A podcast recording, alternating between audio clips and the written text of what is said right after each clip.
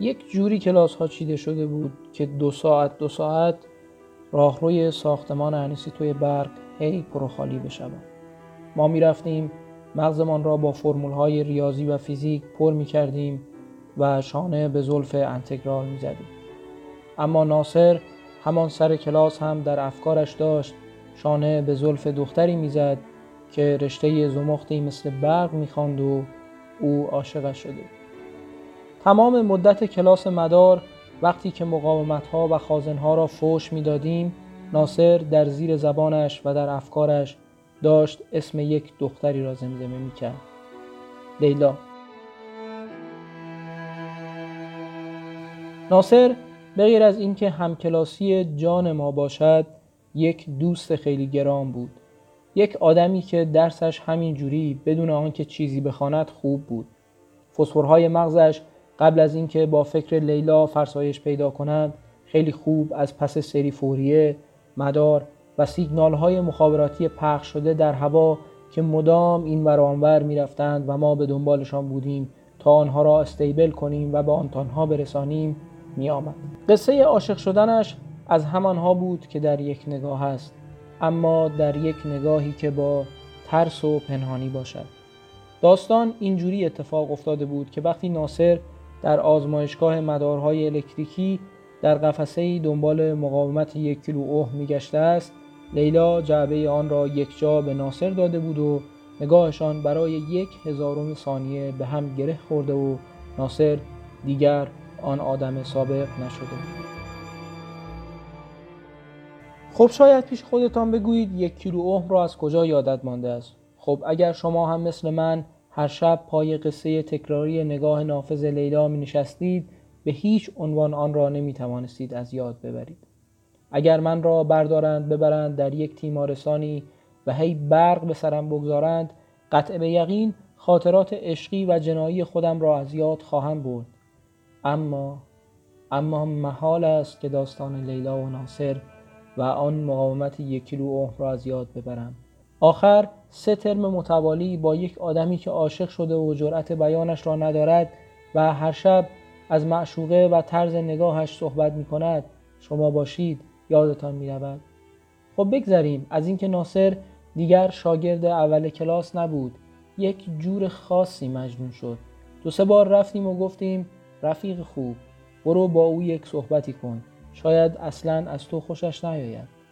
آن موقع بود که آن لبهای گلگلی ناصر آویزان می شد و زیر لبش با خودش تکرار می کرد که شاید خوشش نیاید. شاید خوشش نیاید. و این لفظ را در حالتی که دو دستش را روی میز گذاشته بود و سرش را میان دستانش گرفته بود مدام و مدام با خود تکرار می کرد و چهرهش میان دستانش تلو تلو می‌خورد. یک روز من جای ناصر دیوانه شدم. وسط همان تلاقی کلاس ها دلم را به دریا زدم و بی هیچ مقدمه ای رفتم و خانم لیلا را کشیدم به کناری و همه چیز را گفتم. همه چیز را برایش گفتم. گفتم این دوست من خیلی و خیلی دلش گیر شما شده. سه ترم است که کارش شده از قصه مقاومت یک کیلو اوه گفتن. خندی اما خیلی حیا داشت. خب لیلا واقعا نگاه محسوم و چشمان نافذی داشت. اصلا گویی ناصر و لیلا یک جوری شبیه هم بودند. لعنت به کلاس های پشت سر همی که در انتخاب واحدها می‌گذارند آن روز ساعت ده صبح یک شنبه وقتی از کلاس درس سیگنال و سیستم بیرون زدم و مغزم روی تخته لای همان فرمول ها جا مانده بود رفتم پیش لیلا.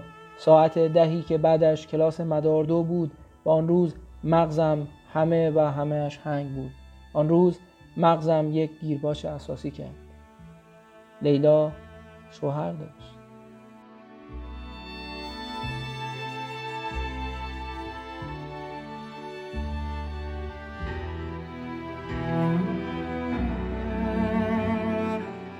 او به من گفت که شوهر دارد و من باورم نشد و با خودم گفتم که قصد سر به سر گذاشتنم را دارد و می‌خواهد مرا دک کند. ای کاش آن راست از میان تمام حرفهای راست جهان دروغ در می آمد.